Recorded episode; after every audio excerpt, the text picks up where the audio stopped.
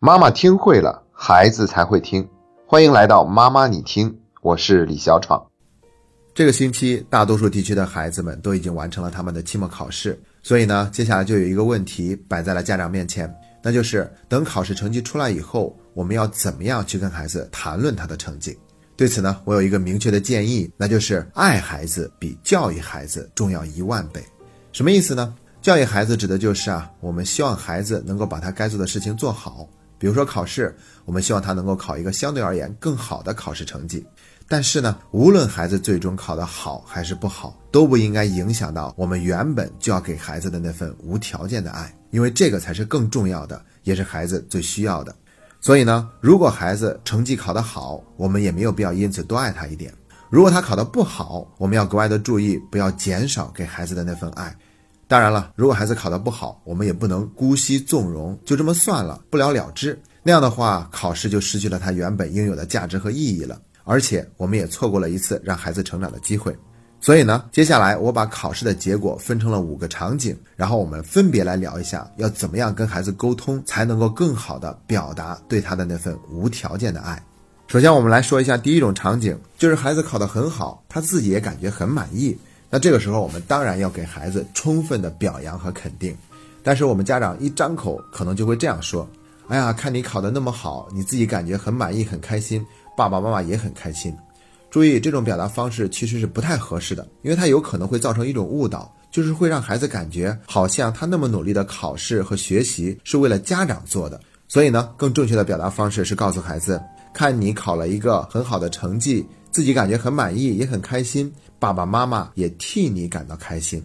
一句“替你感到开心”，就是划清了界限，让孩子知道你努力学习，你考一个好成绩，不是为了爸爸妈妈而做的，而是为了你自己。在说完这样一句话以后呢，我们还可以主动问孩子一个问题，那就是这次考一个这么好的成绩，你是怎么做到的呢？注意，我们问这个问题的价值在于让孩子把对结果的关注转移到过程中来。因为毕竟是这个过程做得好，所以才有了一个好的结果。那这种时候呢，孩子就开始去认真的做一个总结了。我是课前认真的预习，课后要认真的复习，上课认真的听讲，写作业都是及时完成，而且我还有一个错题集，把错误的题目都整理在一块儿，定时的去看一看。考试之前我也认真的去复习了一下，等等等等。总之呢，孩子会说出很多的经验之谈，然后我们就跟他说。哦，原来你是这样做的呀，怪不得你会考一个这么好的成绩。然后呢，我们还可以搜集一下过去发生的具体的场景，来去表扬一下孩子。比如，我们跟孩子说：“嗯，我发现，在考试前两个星期啊，你的确学习变得更加的认真了，不用我提醒你，都会去认真的写作业，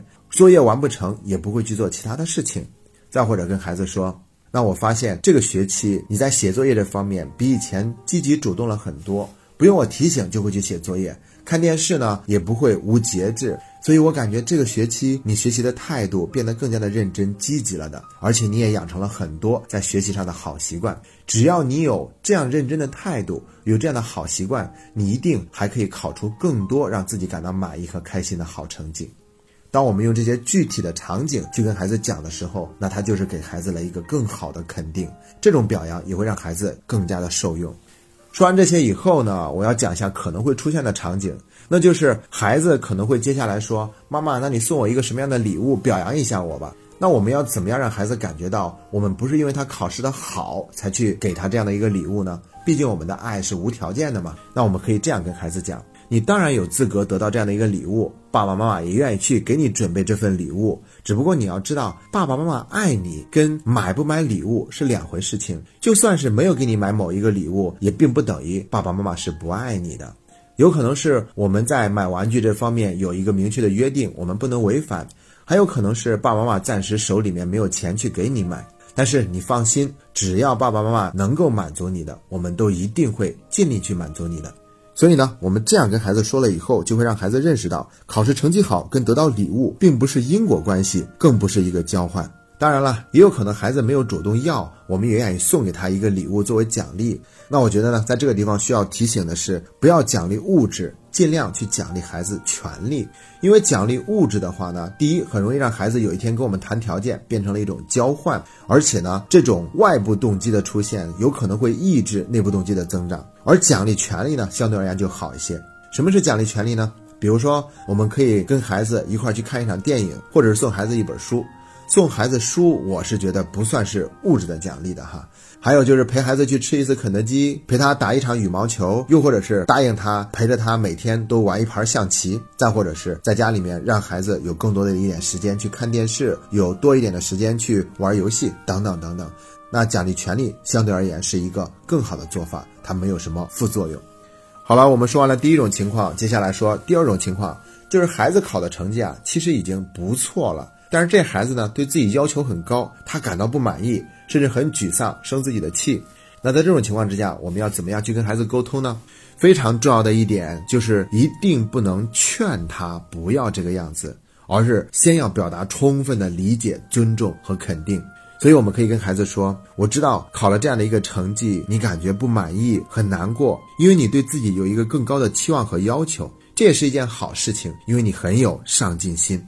这就是在给孩子表达了一份理解，而且对他的这种表现的动机做了一个肯定。然后我们再跟他说：其实爸爸妈妈想告诉你的是，相比于你的考试结果，我们更看重的是你对待这个结果的态度。”因为无论你考一个什么样的成绩，要知道爸爸妈妈都是一样爱你的，所以爸爸妈妈想看到你用一种更加平和的心态对待这个结果。如果你感觉很伤心，你也可以再让自己多难过一会儿，但是不要一直待在这种情绪里面，因为你对自己太苛刻的话，会让自己失去很多的快乐，爸爸妈妈也会感到心疼的。你看，我们后面说的这些话是在劝孩子了，但是不能直接说这样的话，而是要先对孩子表达一份理解和肯定。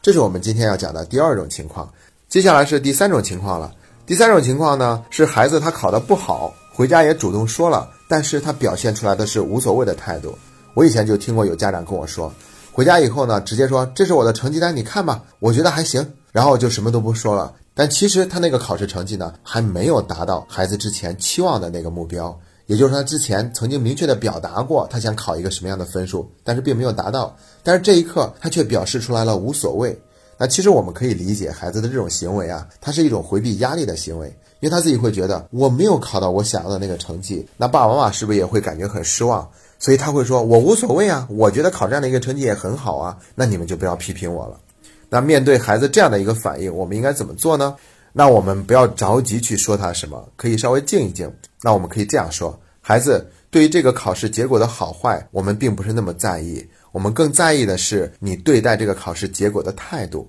我们希望你能够真诚的面对，因为这个结果虽然没有那么重要，但它也很重要，因为它在反馈给我们一个信息，在告诉我们刚刚过去的这一个学期自己的学习究竟是怎么样的。如果我们想变得更好的话，接下来要怎么样去调整才可以做得更好？所以呢，你问一问自己的内心真实的想法和感受究竟是怎样的呢？即便是你觉得这个考试成绩不好，也不用担心爸爸妈妈会怪罪你什么。无论你考得好不好，爸爸妈妈都是爱你的。所以爸爸妈妈想看到的是你能够真诚的面对这个成绩，真实的表达自己的想法，并愿意为接下来做出相应的调整。我想，当我们能够用这样的一个明确的方式去告诉给孩子，我们不会责怪他。鼓励他去面对的时候，那孩子也愿意去做出相应的调整。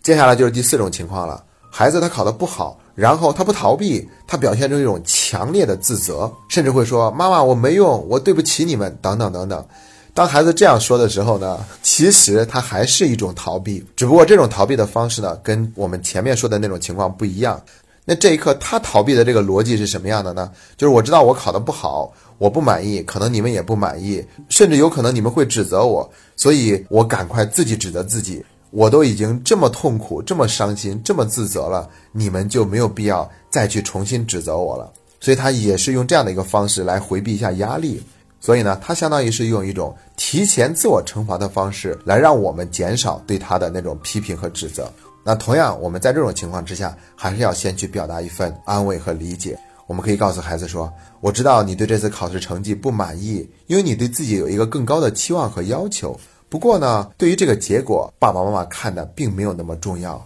我们更看重的是你对待这个考试结果的态度。你可以伤心，也可以感到失落，但是没有必要自责，因为这个时候更应该做的是，在伤心以后去总结为什么会有这样的一个情况出现，接下来要做出什么样的一个调整。这样的话，这次虽然没有考好，它也是值得了。你要知道，你是有资格失败的。每一个人都有资格失败，而这个失败的到来，它的价值就在于提醒我们接下来要怎么做才能够避免它的再次出现。如果我们仅仅是自责，觉得自己没有做好，那有可能失败的价值就被我们错过了。那我们用这样的一个方式表达我们的立场，同时也让孩子看清楚，没有必要去过分的自责，而是应该把焦点放在接下来我应该怎么去调整。说完了第四种情况，我们再说第五种情况，就是这个孩子不主动说自己的成绩，还有可能是家长去把成绩拿回来了，孩子在家里面不敢问，然后呢，他可能是装作什么事都没有，又或者是他表现得很乖，事事都是讨好家长的。那所以我们就应该能够明白了，孩子是心里面很有压力，觉得自己没有考好，所以他才不敢去主动谈论起他的考试成绩。那在这种情况之下呢，最好的做法就是先缓一缓，不要着急，去再花多一点耐心等待。这个缓一缓呢，可能要花一整天的时间，甚至晚上也不说，等到第二天再说，又或者是等到晚上孩子要睡觉了，我们坐在他的床边跟他去聊聊天儿，然后再去跟他提起这个话题，就是今天我去学校了，拿到你的考试成绩，或者说是今天你从学校回来了，都已经放假了，你拿到了你的考试成绩，但是你没有跟我主动提起考试成绩的这个话题，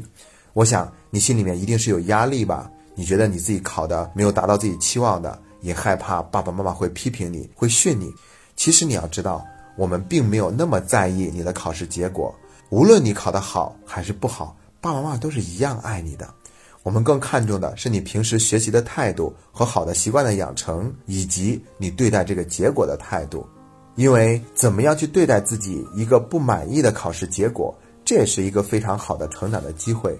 如果我们能够用一种更加平和的心态来对待它，这也是一种内心拥有力量的表现。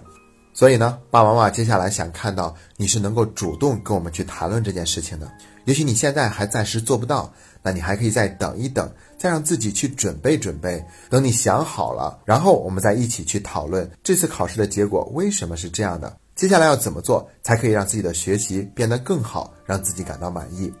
那注意这种情况之下呢，我们要格外的有一点耐心，不要着急去跟孩子去讨论，应该是给他更多的耐心和时间，让孩子能够自己准备好，主动来跟我们去讨论这件事情，这样才是一个更好的选择。五种情况到这里呢，我们都已经说完了。其实无论是哪一种情况，我们都在强调，我们没有那么看重孩子的考试成绩，也希望他不要过于看重这个成绩。无论他考得好还是不好，都不会影响到爸爸妈妈给他的那份爱。同时呢，我们在鼓励孩子去面对挫折，提醒他有资格失败，并且我们在引导孩子把对结果的关注转移到过程中来。其实，当我们做这些的时候，就是在爱孩子，而不是以成败论英雄，过分的去关注孩子考试成绩的结果。所以，当我们能够这样做的时候，孩子就能够变得更加的轻松，他也会更愿意跟我们袒露他的心声。接下来，你就更有可能会有好的行为出现。好了，今天的节目就到这里，这是妈妈你听陪你走过的第一百九十四天。